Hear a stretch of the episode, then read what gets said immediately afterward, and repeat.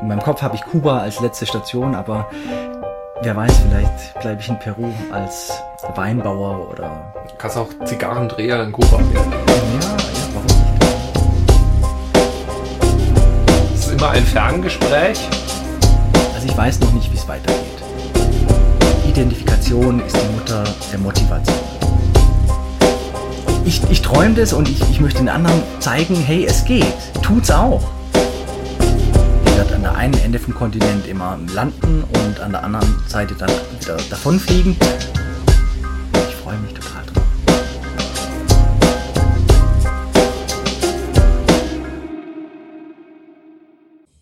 Folge 19. Diesmal zu einem breit grinsenden Alexander nach Kolumbien. Und zwar aus einem Berliner Hotel heraus in meinem Fall. Also beide etwas unterwegs, ich eher so klassisch als Business Casper, du wieder joblos äh, ähm, durch die Welt tingelnd. Und wie immer freut's mich wirklich sehr, dich zu sehen und zu sehen, dass es dir augenscheinlich nach wie vor gut geht. Hallo Alex. Hallo Dirk, ja, mir geht's wirklich gut, ja. Ich bin ganz entspannt in Kolumbien bin noch nicht überfallen worden, also mir geht's gut. Ist das schon Qualifikation für es geht mir gut, weil ich noch nicht überfallen worden bin? Ist denn die Gefahr so groß da, wo du bist? Hm, ja, also ich habe schon im Hostel, ähm, als letztes Mal haben wir auch aus Cusco haben wir ja telefoniert in ähm, Peru. Mhm. Und äh, Kolumbien habe ich jetzt direkt noch keinen äh, hier im Hostel getroffen, äh, der, der überfallen wurde, aber zum Beispiel in Ecuador oder sowas kam schon vor, dass einem mal ein Messer in den Hals gehalten wurde oder sowas. Und ja. Aber ich, ich habe so das Gefühl, dass die, die Leute, die sind einfach, die, die brauchen Geld, die haben, hm. die haben einfach so wenig und die wollen dich eigentlich nicht umbringen. Ähm, in der Regel. Also und ähm, wenn man denen einfach das Geld gibt und einfach in einer Hosentasche 20 Dollar hat und den Rest dann irgendwo versteckt im Rucksack, dann gibt man denen einfach 20 Dollar und die sind dann zufrieden und gehen weg. Außer es ist eben jemand, der auf Drogen ist und einfach sehr nervös ist oder sowas. Da kann es natürlich schon mal sein, dass der auch so ist. Du warst ja beim letzten Mal praktisch seit, ich glaube, einer Woche oder so als, äh, als Barmann in Peru hast uns beim letzten mhm. Mal von deinem Cocktail Alexander den Großen berichtet, von dem du uns übrigens immer noch das Rezept schuldig bist. Ja, ja okay. das, also falls du falls du da auf Lizenzgebühren haust, vergiss es. Ja, ich werde es gnadenlos veröffentlichen. ähm, mit einem Auge haben wir natürlich dann wahrscheinlich alle mitbekommen, äh, wie du äh, zum Beispiel dieses Werbevideo noch fertig gemacht hast. Ich habe auch dein, deine Eisbucket Challenge wahrgenommen, obwohl ich die ja so gar nicht nennen will. ja. Also, for the record, hast dich ganz schön gedrückt hier. ja, ja. ja, ja. Ähm, aber ja, also ich würde dann schon mich freuen, von dir jetzt nochmal zu hören, wie es denn da ab da weiterging, weil es sind, glaube ich, viele interessante Dinge passiert im Büro. Ja, also erstmal muss man so sagen, ähm, in so einer Bar zu arbeiten, in, in, in so einem Land ist natürlich schon irgendwie was anderes, weil in Deutschland, ich habe auch während meinem Studium in Deutschland in Bars gearbeitet und Cafés. In Deutschland ist wirklich alles ähm, sehr gut organisiert und und dort war das eben einfach nicht so. Und wir haben sehr umständlich gearbeitet. Und am ersten Tag habe ich so, so mir gedacht, okay, wir müssen alles ändern. Ich muss das hier umkrempeln. Ich muss mehr. Ähm, also viele, viele Ausländer ähm, ja, nehmen, veräppeln uns so ein bisschen, indem sie immer sagen, ja, German Efficiency. Ja. Mhm. Ähm, das sagen sie auf der einen Seite immer ja mit so einem Lächeln, auf der anderen Seite äh, ist auch was Wahres dran. Und man muss wirklich sagen, wir Deutschen, wir sind echt wir sind Maschinen, Roboter, ja, oder wir, also wir sind unglaublich strukturiert und und ähm, in dieser Bar wollte ich halt einfach auch, auch viel umkrempeln, aber das war einfach schlichtweg nicht möglich, weil die mich meine Ideen da ignoriert haben, ja, obwohl es so offensichtlich war, ja, obwohl es so offensichtlich war, einfach zu sagen, okay, das Eis stellen wir immer an dieselbe Stelle, damit es niemand suchen muss oder die alle Getränke haben eine Position und die Werkzeuge, die Messer und so weiter. Aber naja, ich habe mich dann irgendwann mal damit abgefunden und habe eben äh, mit dieser Unordnung gearbeitet und ja, dann klappt's halt nicht so, aber ja. Also das war sehr interessant und ähm, und dann habe ich ähm, währenddessen noch Spanisch gelernt, ähm, zwei Wochen lang äh, relativ intensiv. Und ich habe mir dann eigentlich erhofft, dass ich so richtig, richtig flüssig sprechen kann, aber ähm, das gestaltet sich doch schwieriger, als ich gedacht habe. Also momentan ist es so, dass ich nach zwei Wochen, ich kann nach dem Weg fragen, ich kann sagen, wie ich heiß, äh, wo ich herkomme und ähm, also ich, ich kann mich überall durchschlagen und ich kann auch Essen bestellen und so weiter, aber viel mehr reicht es dann leider noch nicht. Ja. Hm. Und ähm, wenn jemand was sagt, ist es meistens so, dass ich höre dann einfach den ganzen, die reden alle sehr schnell natürlich. Also ich kann eben sagen, ähm, ja, wo ich herkomme, wie ich heiß, äh, kann Essen bestellen, kann nach dem Weg fragen.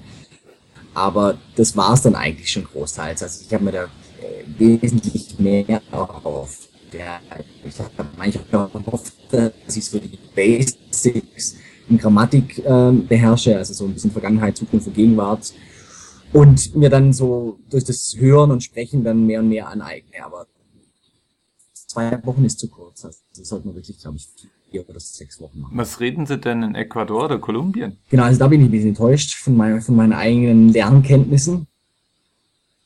Alles, alles Spanisch. Also ähm, Portugiesisch ist nur in, in äh, Brasilien. Aber ansonsten alle Spanisch, glaube ich. Ja, du kannst ja jetzt also die Länder, wo ich war zumindest. Ja, ja, klar, klar. Also jeden Tag, jeden Tag frage ich und, und es ist dann auch immer witzig.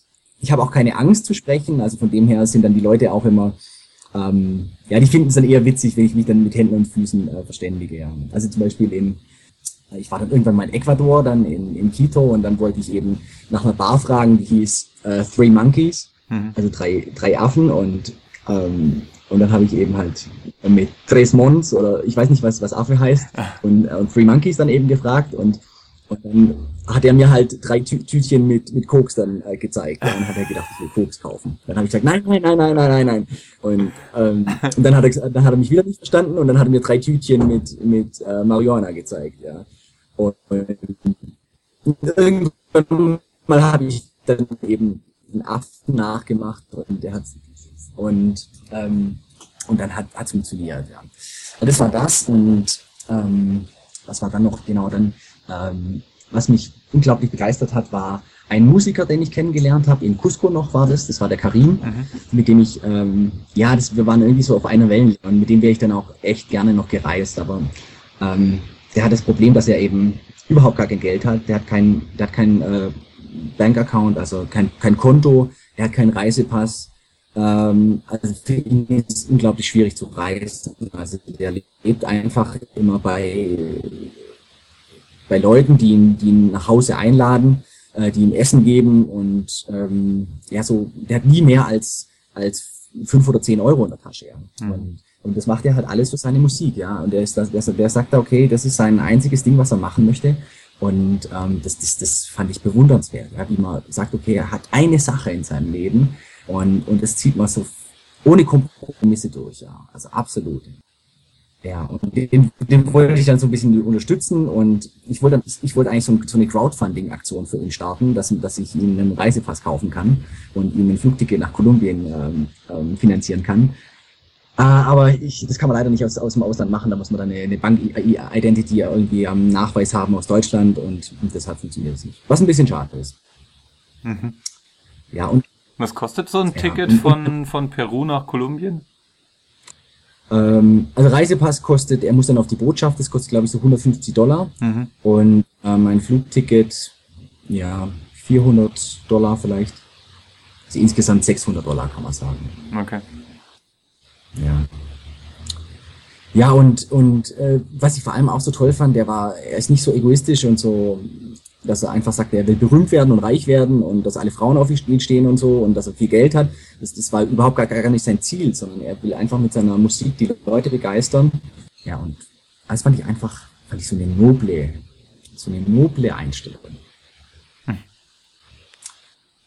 Ja, der Karim, du hast ihm ja jetzt zwar keinen Ausweis und kein Flugticket besorgt, aber ich habe gesehen, du hast ihm eine Gitarre gekauft ja, er hat so ein, so ein olles Ding, das, das ich jetzt bei mir trage, ähm, hat er gehabt, also auch kein, keine E-Gitarre und, ähm, und dann habe ich gesagt, los, lass uns mal schauen, was es Gitarren gibt und so. Und dann sind wir so durch die Läden gestiefelt und dann Und dann ähm, hatte, fand der eine gut, das war die zweiteuerste, die ich gefunden habe, und die fand er noch besser als die teuerste.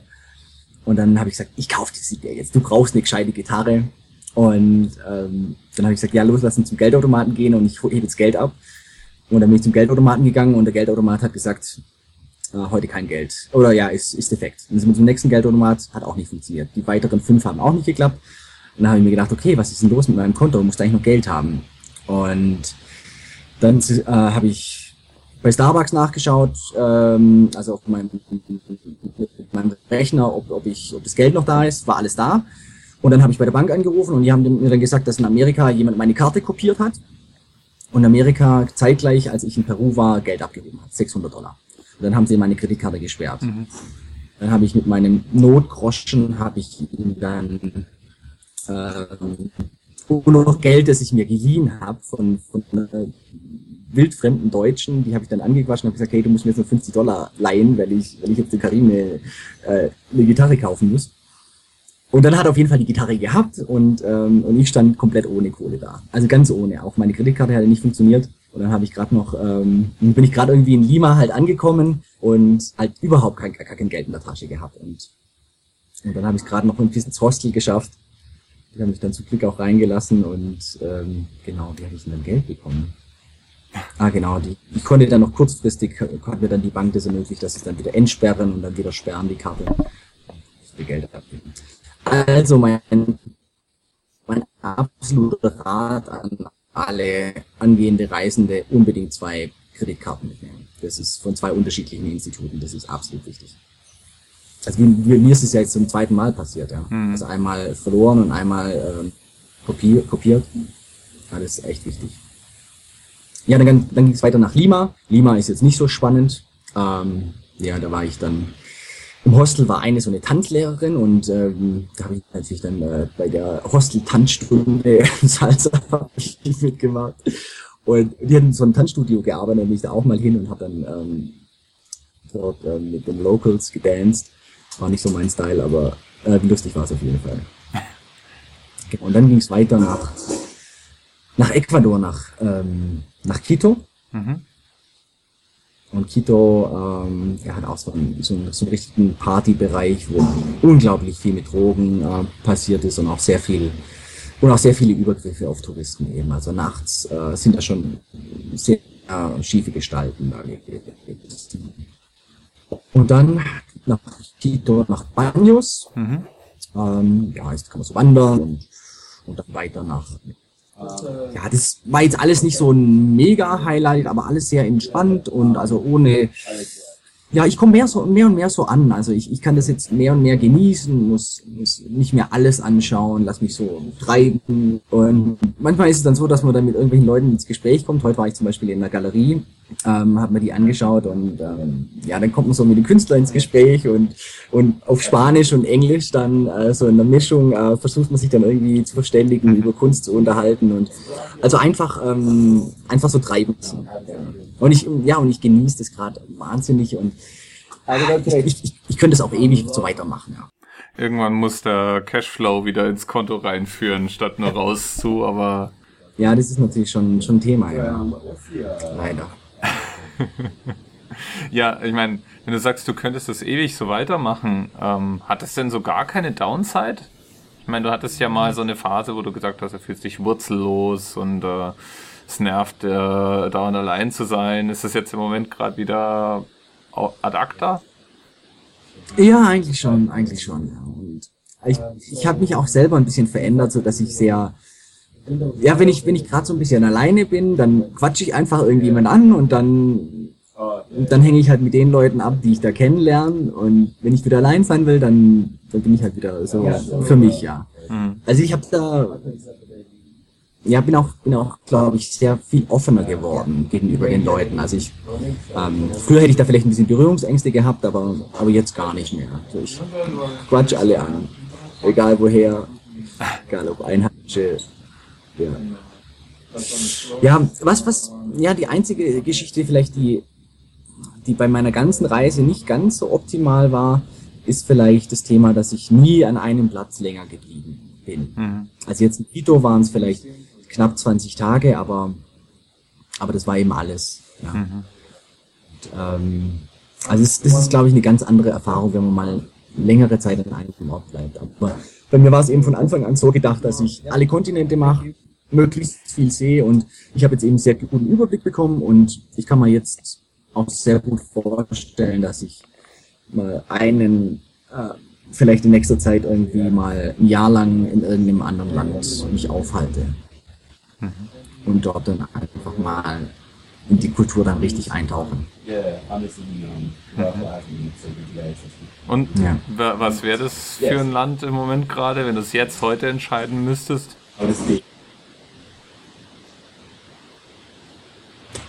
Ich glaube, ich würde es aus verschiedenen Geschichts Gesichtspunkten heraus wählen.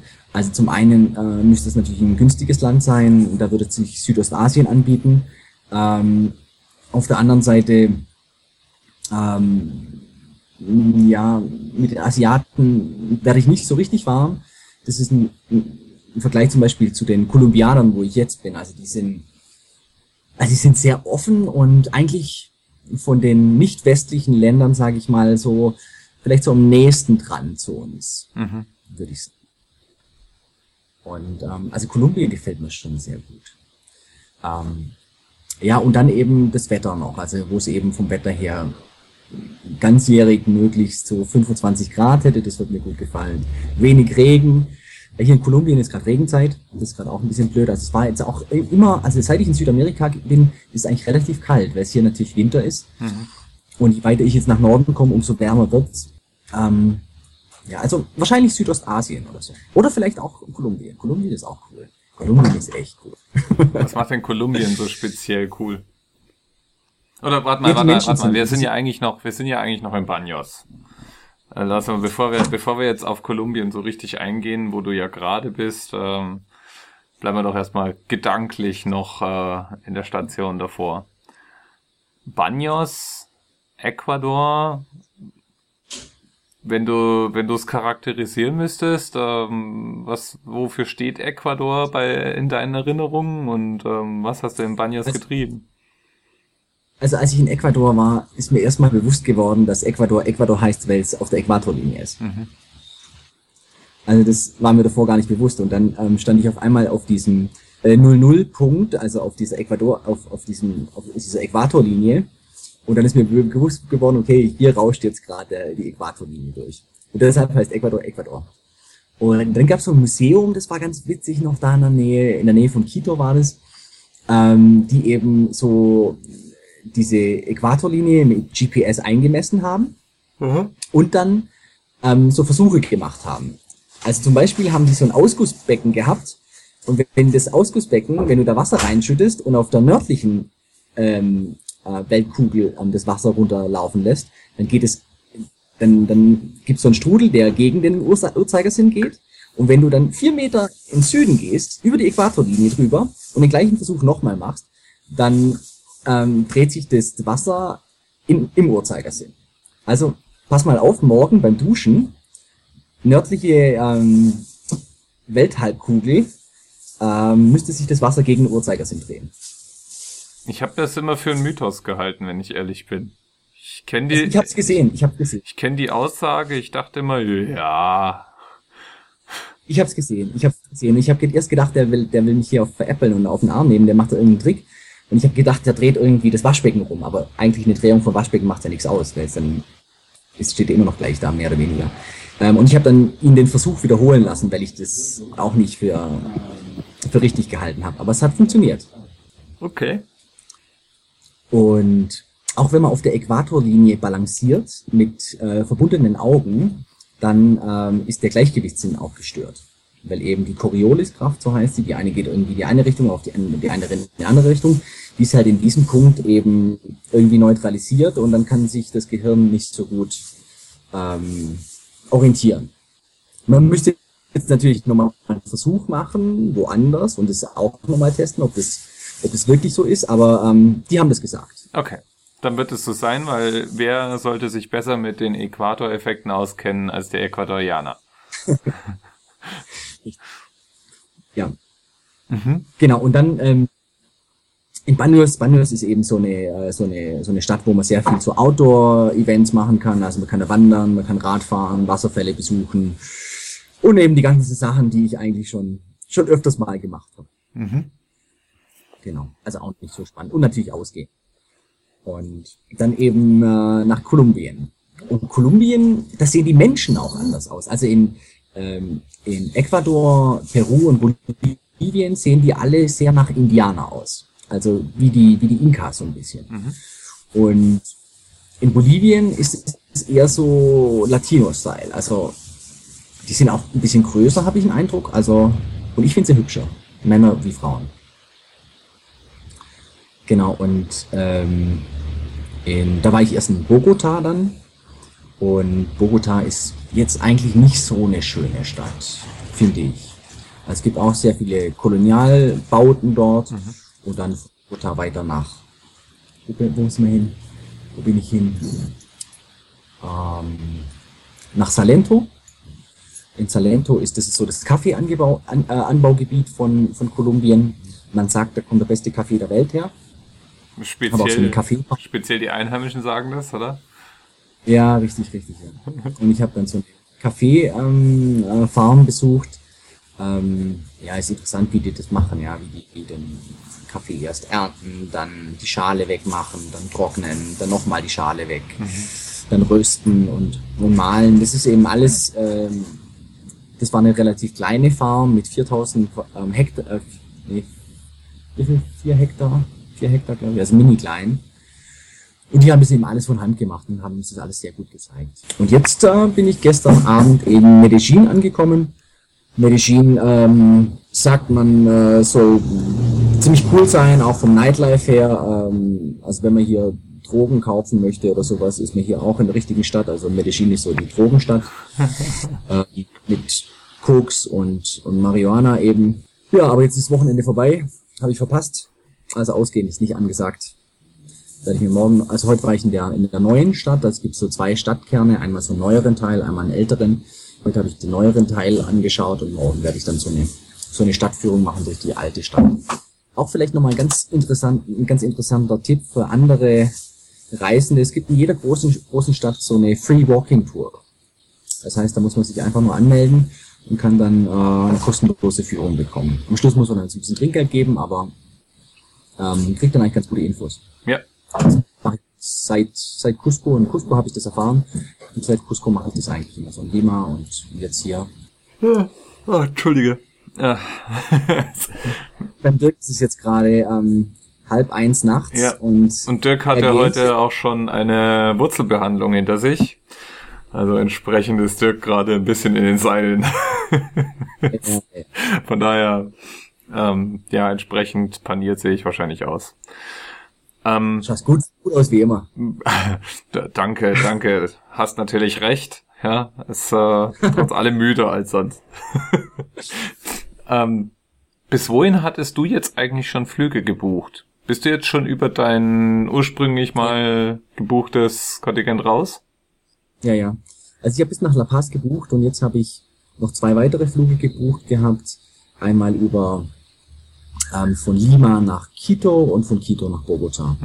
Und genau. War teurer, als ich erwartet habe.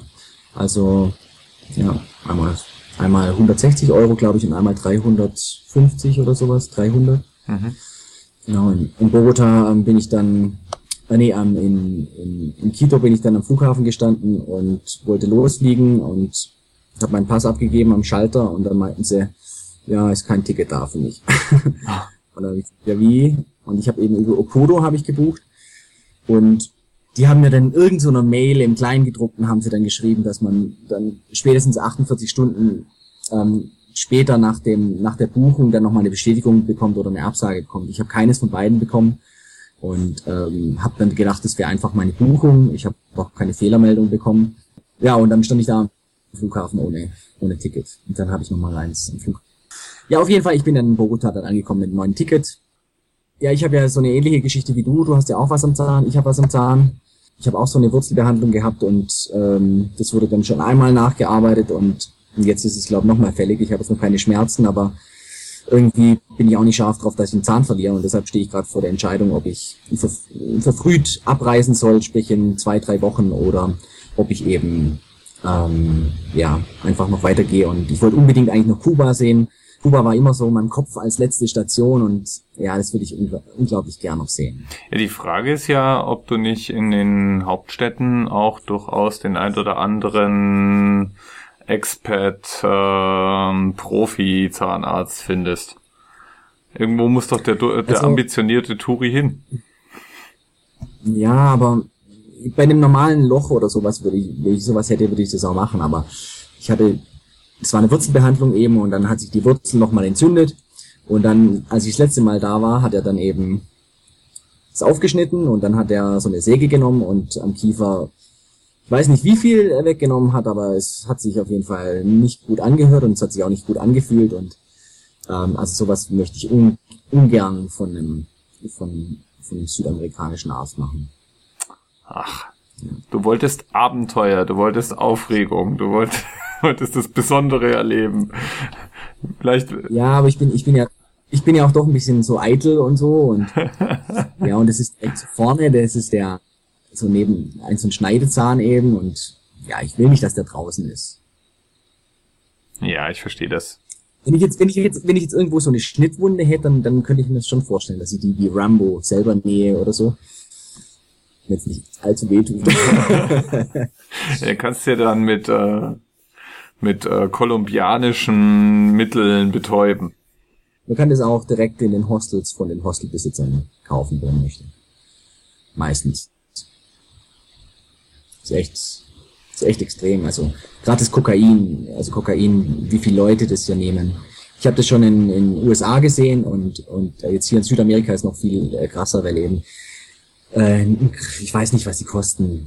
In, in Amerika 200 Dollar das Gramm, glaube ich, oder so. Und hier in Südamerika kostet es halt 10 bis 15 Dollar. Mhm. Und und dann probieren das eben sehr viele aus, ja, oder, oder kommen gezielt hierher, um das eben auszuprobieren. Und, und das, also der Preis ist die eine, eine Sache und ähm, ja, man sagte mir, dass das eben auch hier viel, viel ähm, reiner sei als, als in, in den Ländern, in den anderen Ländern. Okay, das heißt, es dröhnt mehr, oder wie? Ja, ich, Kokain ist ja eher so, eine Auf, so ein Aufputschmittel. Also das macht dich eher dann halt wacher, ja. Und du spürst dann halt vermutlich mehr. Mhm. Also ich meine, Drogen scheinen sich durch deine Weltreise wie so ein roter Faden zu ziehen.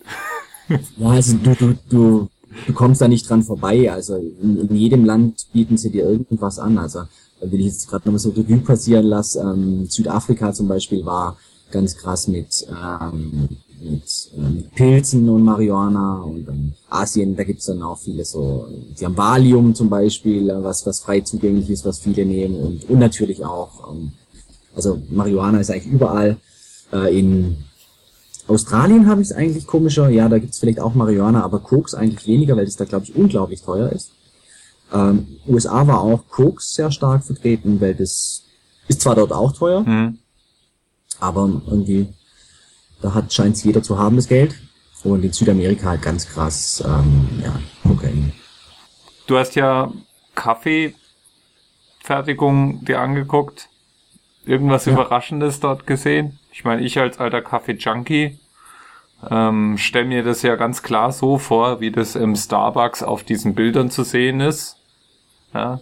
Also schon ganz interessant. Also dort, wo ich war, das war eine, ähm, eine, äh, eine wie nennt man das, eine Organic Farm.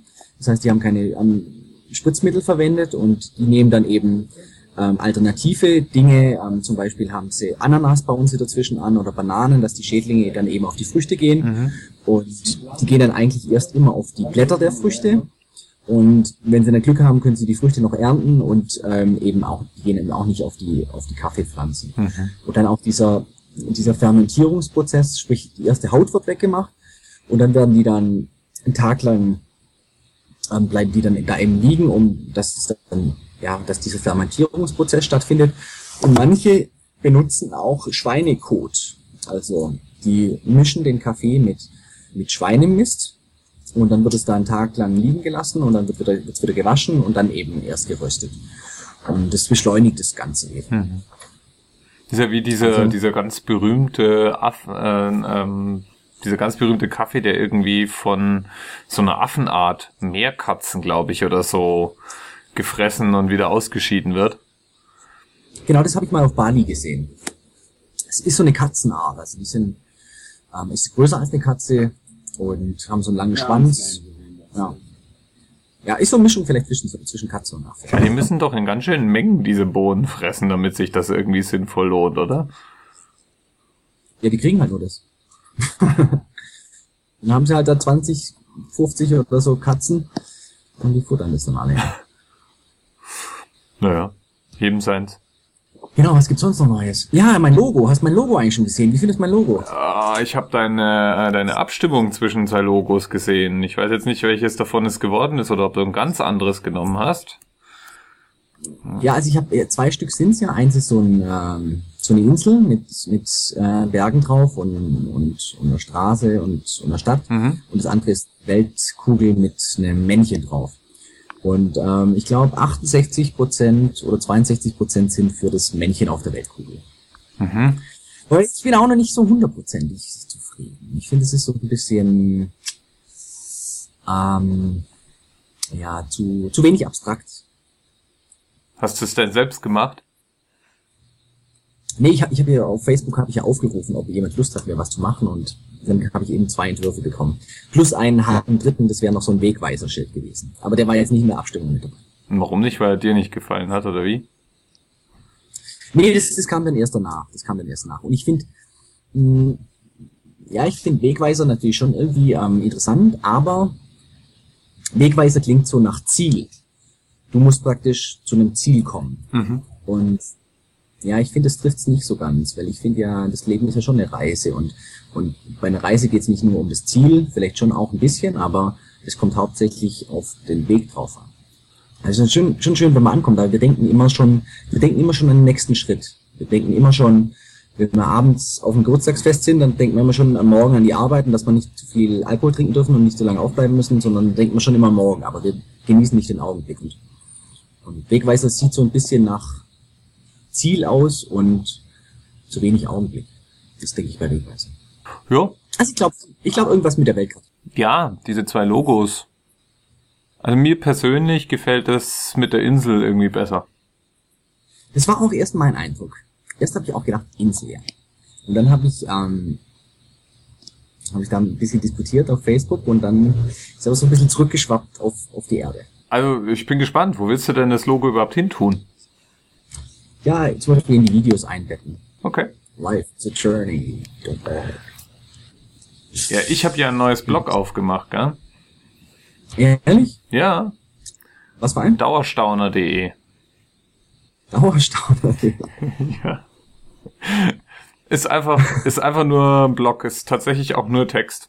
Sieht meiner Meinung nach recht stylisch aus. Ähm, und die Domäne gefällt mir auch, muss ich sagen. ja, Dauerstand. Bin ich, bin ich sehr, sehr witzig. Und, und um was geht's da?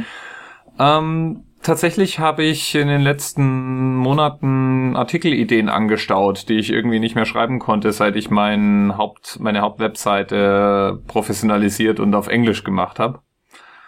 Und ähm, es geht eher wieder so in die Richtung wie früher mein Blog, wo ich hin und wieder mal mich über einzelne Themen ausgelassen habe, die mich halt gerade irgendwie beschäftigen. Und ähm, mhm. in dem, also im Moment sind da drei Blogposts und das eine geht über ja, Veganer, Vegetarier und wie wir alle dazu stehen und dass ich eigentlich irgendwie auch gerne ein Veganer wäre, aber allein irgendwie die, die moralische Stärke nicht zusammenkriege. Mhm. ähm, dann habe ich mich ausgelassen über die momentan durch Facebook schwappende neue Welle, in der es eben nicht mehr um Eiswasser geht, sondern darum, dass jetzt jeder sich äh, äußern soll zu zehn Büchern, die ihn geprägt haben.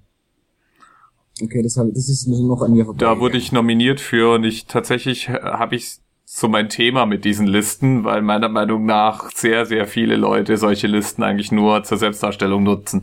Also ich habe dann so diesen Scherz gemacht, eigentlich sollte man jetzt hergehen und sagen, ah, das erste Buch, das mich geprägt hat, war natürlich der Proust, gell? Ja, und dann habe ich äh, Shakespeares Werke, fand ich schon auch immer sehr aufwühlend.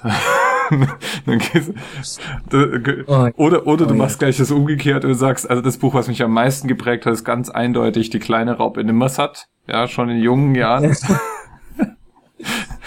ja.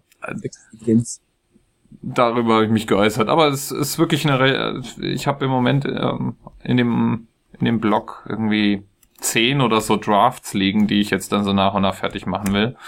Und das ist eine sehr breite Spanne an Themen, die mir einfach hin und wieder mal durch den Kopf gehen. Ohne Anspruch auf irgendeine Vollständigkeit oder auch nur Berechtigung, aber mit natürlich latenter Einladung, einfach sich dann zu äußern, wenn irgendjemand eine Meinung dazu hat. Und, und, und jetzt will ich, es interessiert mich aber schon, was sind deine zehn Bücher?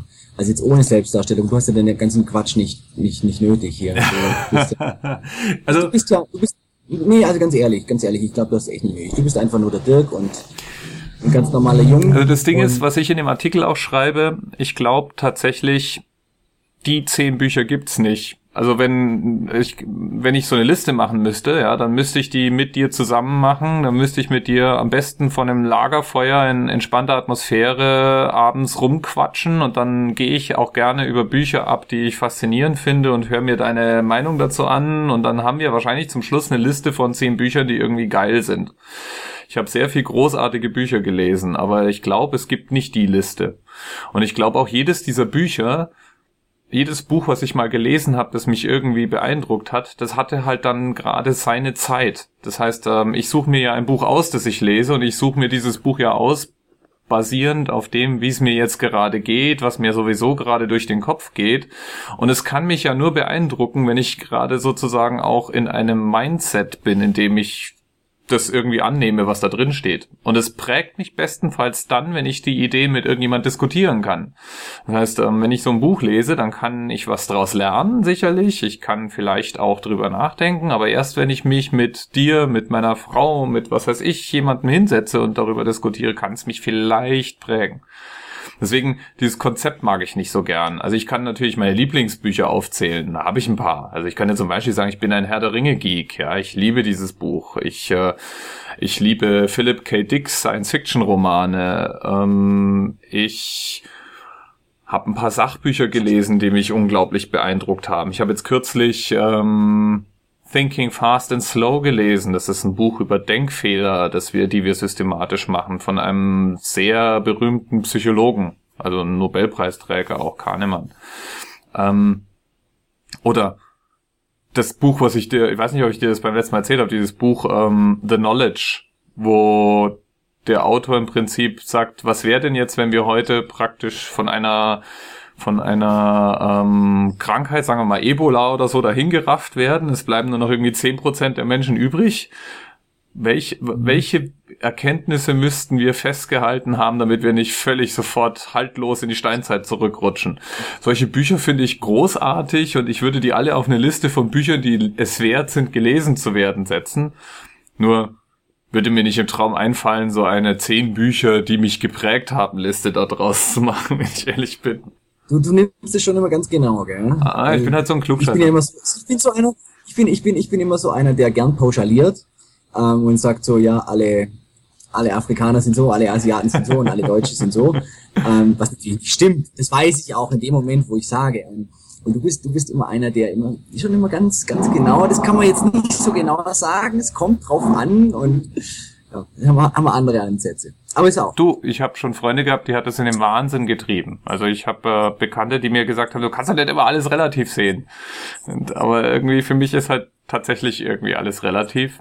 Und gerade bei gerade bei solchen Leselisten finde ich, wenn ich ganz ehrlich bin, und da bin ich jetzt einfach mal pauschal und vielleicht auch arrogant, aber ich finde es halt einfach in aller Regel affig. Also die meisten Listen, die ich jetzt auf Facebook gesehen habe, die waren einfach völlig affig, weil es gibt halt keiner zu. Ja, es gibt keiner zu, dass er zwar Feuchtgebiete gelesen hat, aber kein Klassiker. Und es, Ich muss sagen, also hier auf meiner Reise, ich lese immer, ich habe am Anfang sehr viele Bücher dabei gehabt und jetzt leider nicht mehr, was Mhm. mich, ich würde gerne mal ein bisschen mehr lesen wieder. Aber ich habe ihn natürlich so ein bisschen auf dem Laufenden. Ich, ich bin so ein Spiegel-Online-Leser. Ja. Und, aber was ich auch lese, immer parallel, ist die Bildzeitung. Weil ich finde es irgendwie, ich finde es irgendwie klasse. Ich habe ja auch, ich schaue ja auch kein Fern zum Beispiel. Aber wenn ich dann zum Beispiel die Zusammenfassung vom Promi-Boxen lese, wenn dann die Jordan Carver gegen die, wie hieß sie noch, die andere Dschungelkönigin, Melly irgendwas. Da muss ich schon wissen, wie das ausgeht. Und deshalb, deshalb, also ich lese Siehst du, Bildzeitung. ohne dich hätte ich jetzt noch nicht mal gewusst, dass es da Promi-Boxen gegeben hat und ich, wir haben jetzt beide Namen nichts gesagt. Offensichtlich stehe ich am Rand der Gesellschaft. Ja, also diese, diese zwei, diese zwei Damen, äh, eine kommt so ein bisschen, glaube ich, aus dem Ero- Erotik-Business und hat so ganz schlechte Pornos gedreht angeblich und und die an, äh, und und hat eben dann bei der beim Dschungelcamp da gewonnen und die andere ist die Jordan Carver heißt die, glaube ich, so ist der Künstlername. Ähm, und die macht immer Yoga in der Bildzeitung. Es sind immer Bilder von ihr drin, wie sie Yoga macht. Mhm. Okay. Aber die ist, glaube ich, gar nicht so dumm. Und ob, äh, ich glaube, also mal pauschal nehme ich an, dass die wenigsten Leute, die die Bildzeitung machen oder da drin abgebildet sind, dumm sind. Ja, die, die weiß, glaube ich, die wissen, glaube ich, schon ganz gut, wie sie sich vermarkten. Ja. Oder, oder die eine zum Beispiel zumindest. Ja. ja, und die haben sich dann eben ordentlich vermöbelt Mhm. und die Melli hat gewonnen. Tja, Und der, und, und der, wie heißt der, der, das Model da, der Schenkenberg, glaube ich, oder so, der, hat- der hat sich die Schulter ausgekugelt. Genau. hm, Das war erst nicht jetzt. okay. Ja, wie gesagt, geht, geht irgendwie völlig an mir vorbei. Aber ich, ich schaue mir dann andere sinnlose Sachen an, weil ich bin ja, ich hänge ja am Twitter-Tropf. Also für mich ist es ja so, dass ich äh, den ganzen lieben langen Tag immer wieder in Twitter reingucke und äh, das, was mein mein Social Network für relevant hält, das sind die Dinge, die ich mir angucke. Und da sind ähm, herrlich sinnlose Sachen zwischendurch dabei. Von daher, Also Twitter, Twitter ist bei mir ja, also als ich, als ich losgegangen bin, war, ja, war ich ja ähm, eine totale, äh, ich, ich habe ja gar nichts von Social Media gewusst und so. Und mittlerweile habe ich ja auch fast alles auch. Aber so Twitter verstehe ich irgendwie nicht. Das, das kapiere ich irgendwie nicht, wie das so richtig funktioniert. Oder interessiert mich irgendwie nicht so. Twitter, Twitter verstehst du auch wirklich erst, wenn du, wenn du dich richtig reinfallen lässt. Und richtig reinfallen lässt du ja nur, wenn du dem Ding wirklich eine Chance gibst. Also es gibt so ein Henne-Ei-Problem bei Twitter. Äh, wenn man, wenn man es nicht richtig macht, dann wird sich der Sinn davon nie erschließen. Das ist wie, du kannst, du kannst nur schwimmen, indem du Schwimmbewegungen machst. Du kannst dich nicht mal reinlegen und kannst sagen, jetzt schauen wir mal, ach, schwimmen verstehe ich nicht. Bis, bis, bis, ähm, also bislang habe ich noch keine ähm, ähm, Mangelerscheinungen festgestellt, dass ich irgendwie das machen muss und so. Von dem her mache ich es noch nicht. Aber vielleicht kommt es ja noch. Ja gut, aber ich meine, würdest du Mangelerscheinungen feststellen, wenn du alle anderen Social-Media-Kanäle abdrehen würdest? Ich glaube, am Anfang ist schon komisch. Meinst du nicht? Ah, Also ich weiß nicht.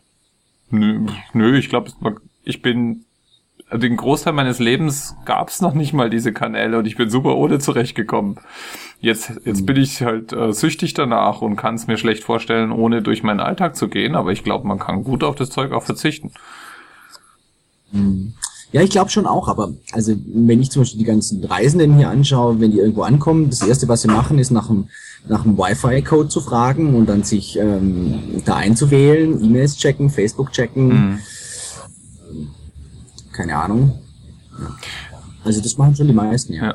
Also es ist schon, so wie ich das sehe, auch, auch in München noch, als ich da war. Also wenn du in der U-Bahn fährst, checkt jeder seine E-Mails und spielt irgendwas rum und Ja. so. Ist schon eigentlich schon eine krasse Entwicklung, die sich, die sich jetzt da vollzogen hat. Das ist wohl wahr.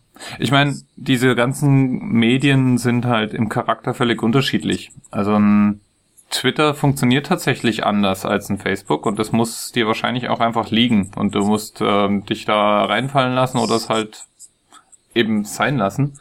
Und bei Facebook und Google Plus und so, es ist halt, jedes dieser Medien hat seinen eigenen Charakter. Und ähm, ob man, also zu starken Teilen ist das einfach, glaube ich, auch eine Geschmacksfrage, welches einem da so liegt.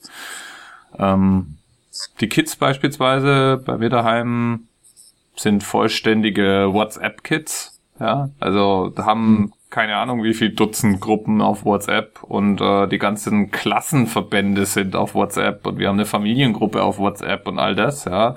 Den die, die kommen nicht mal auf die Idee danach zu fragen, jetzt bei Facebook einen Account haben zu wollen. Das ist für die überhaupt nicht interessant. da, noch viel schlimmer, ja. Da Ja, die haben, sind ja die Eltern Die angemeldet und Git. die haben keinen Account auf Facebook? Nö, die fragen auch nicht danach. Okay. So, das sind so alte Säcke wie wir, die auf Facebook sind, weißt du? Echt? Echt? Ja. Ähm, ja. Ich persönlich mache relativ viel in Google Plus auch noch. Natürlich beruflich bedingt, aber für mich ist halt mein Leitmedium ist Twitter, weil Twitter mir einmal überhaupt nicht vorschreibt, wie ich es nutze. Das heißt, du kannst es halt hinmassieren zu was immer dir wichtig ist. Du kannst es zum News-Channel erklären, du kannst es zum Entertainment nutzen oder eben, und das finde ich immer völlig faszinierend, du kannst auf Twitter tatsächlich Unterhaltungen im Social Web anfangen mit Wildfremden. Das heißt, es gibt, es gibt Leute, die kenne ich nur über Twitter und mit denen unterhalte ich mich über Twitter. Das hat irgendwie diesen Echtzeitgeschmack. Also du bist bei Twitter, siehst du ja immer diesen Strom durchrauschen und das ist das, was jetzt gerade geschrieben wird.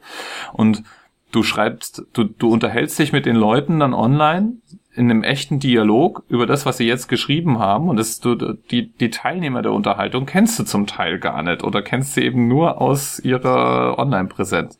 Und bei Facebook wiederum halt, führe ich, wenn ich Unterhaltungen führe, die eigentlich nur mit Leuten, die ich kenne. Also äh, bei Facebook habe ich eigentlich keine fremden Unterhaltungen, sondern ich würde halt mit dir oder mit, äh, keine Ahnung, mit Susanne oder mit äh, ein paar Bekannten irgendwelche Sachen austauschen über ein Bild, das irgendwer gepostet hat. Oder selbst wenn, äh, wenn ich mal die Seite angucke, dadurch, dass du dich halt einfach mal eincheckst, ja, und sagst, ich bin jetzt Teil deines Netzwerks, äh, machen sich die Leute alle irgendwie einander bekannt. Bei Twitter ist das alles public und jeder kann reinspringen oder es lassen. Das ist halt deswegen ein ganz anderer Charakter. Wobei das ist jetzt bei mir jetzt auch, ähm, seitdem ich jetzt die Seite der lifeisajourney.org habe, ähm, kriege ich Kommentare auf dem, auf, dem, auf dem Blog natürlich, aber auch über Facebook, eigentlich über Facebook noch mehr, dass mich irgendwelche Leute anquatschen oder sowas, die ich auch nicht kenne. Mhm. Also es ist auch eine ganz neue Erfahrung eigentlich, wenn man sowas teilt, also irgendwie eine, ja bei mir jetzt halt die Reise oder bei anderen Leute irgendein Wissen, was sie teilen möchten, dass es dann so verfügbar ist und dass man sich dann mit irgendwelchen wildfremden Leuten da unterhält. Das ist echt spannend. Ja, ich meine, es gibt, äh, gibt dir ja dann auch das Gefühl, dass du Leute berührst. So ein bisschen. Also was ich zum Beispiel völlig faszinierend finde, ich habe erst heute, glaube ich, war das auf Twitter tatsächlich so den Kommentar gesehen, dass jemand gesagt hat, seine Wohnung wäre jetzt wieder Picobello und er bedankt sich bei folgenden drei Podcasts dafür. Da waren wir halt auch dabei. Und Ah, echt, ja, oder? Da, Ach, da, hat halt, da hat halt irgendjemand irgendwo seine Bude gewienert und dabei drei Podcasts durchgehört. Und ich meine, Ja. ich bin da, das, das, ich bin da immer ganz hin und weg, wenn das passiert, weil ich das völlig, äh, also es ist so ein schönes Kompliment irgendwie auch. Okay. Ach, cool, cool. Und das, ähm, das ist das Schöne, glaube ich, an Social Media. Das ist das, was mich da dann auch immer gut bei der Stange hält. Ich wollte übrigens noch äh, meinen Blog da, da noch äh, hier pimpen. Ich habe es immer noch nicht hinbekommen. Ich, nö, ich muss jetzt hier mal WordPress und Ho- Host Europe dissen, dass die es nicht gebacken bekommen hier. Da irgendwie einfach nur einen Knopf zu machen, wo man draufdrückt, bitte übertragen Sie Ihren Blog. Da kann aus Europe nichts dafür. Ja, wir müssen sich ja zusammensetzen, diese Schnitt Schnittstelle. Ach, sind die Idioten echt. Ich, Ja, disse einfach weiter. Man könnte natürlich auch sagen, hey, beschäftige dich mal ordentlich mit WordPress. probier das nicht. Egal. Aber die, es ist ja sowieso, ähm, wenn ich mir deinen Trip anschaue, ist doch großartig, was für eine Menge an äh, Medien du da produziert hast, jetzt bis hierhin und weiter. Also wir zusammen mit dem Podcast oder deine Videos oder die Fotos oder das Blog oder dein, dein, deine Social Media Präsenz. Ich frage mich da manchmal, hättest du eigentlich das auch alles gemacht, ohne dass ähm, ich dich angenervt hätte wegen Tumblr und dem, dem, äh, dem, dem Podcast und so weiter? Ja, das, das war ja am Anfang schon ganz witzig, weil ähm, ich als totaler Nullinger da oder halt gar keine Ahnung von sowas äh, bin ja damals zu dir gekommen und du hast gesagt, ja, du kannst jetzt hier den Blog da machen und dann brauchst du ja noch Foursquare und äh, Facebook-Seite natürlich und äh, was noch alles? Was, was haben wir noch? Äh, genau, ähm, Instagram bin ich halt auch, ja, wobei ich das nicht richtig gut nutze. weil ich kein Handy mehr habe. Ähm, ja, und jetzt, ähm, ja, ich weiß nicht, ob ich so, so intensiv gemacht hätte.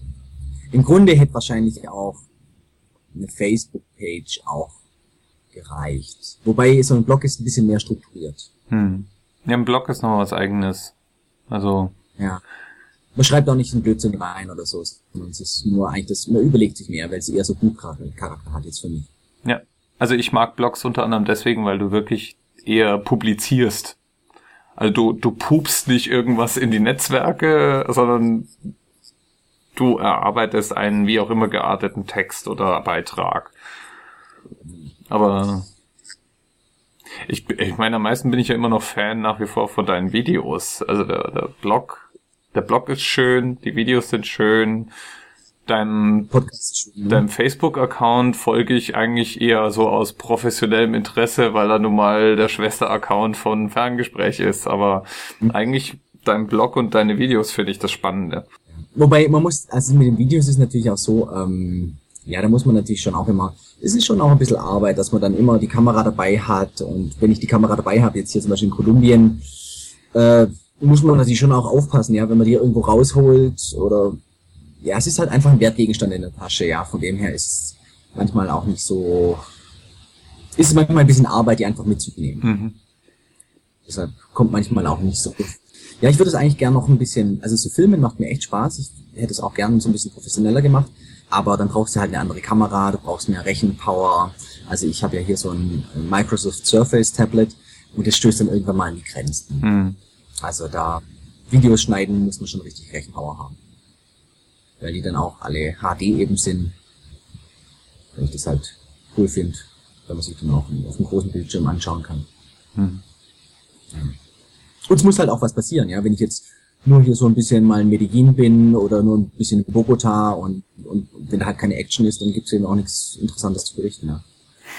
So. Nur mich im Café sitzend, wie ich im Regen rausschaue, wie heute zum Beispiel, ähm, ja, das ist nicht so interessant. Wie geht's in deinem Notizbuch eigentlich? Schreibst du auch so mit der Hand in dein Notizbuch, wie du es ursprünglich vorhattest? Ja, immer so phasenweise, immer so phasenweise. Ist äh, ein ganz, also ich habe da keine großartige Struktur drin. Ich schreibe da alles Mögliche rein, von Reiserouten über äh, Sachen, die mich bewegen oder auch Ideen, die ich habe. Also ganz bunt gemischt, ja. Oder, oder Spanisch-Wörter, die ich lerne. In meinem Kopf habe ich Kuba als letzte Station, aber wer weiß, vielleicht bleibe ich in Peru als Weinbauer oder. Du kannst auch Zigarrendreher in Kuba werden. Ja, immer ein Ferngespräch. Also ich weiß noch nicht, wie es weitergeht. Identifikation ist die Mutter der Motivation. Ich, ich träume das und ich, ich möchte den anderen zeigen, hey, es geht. Tut's auch wird an der einen Ende vom Kontinent immer landen und an der anderen Seite dann wieder davonfliegen. Ich freue mich total.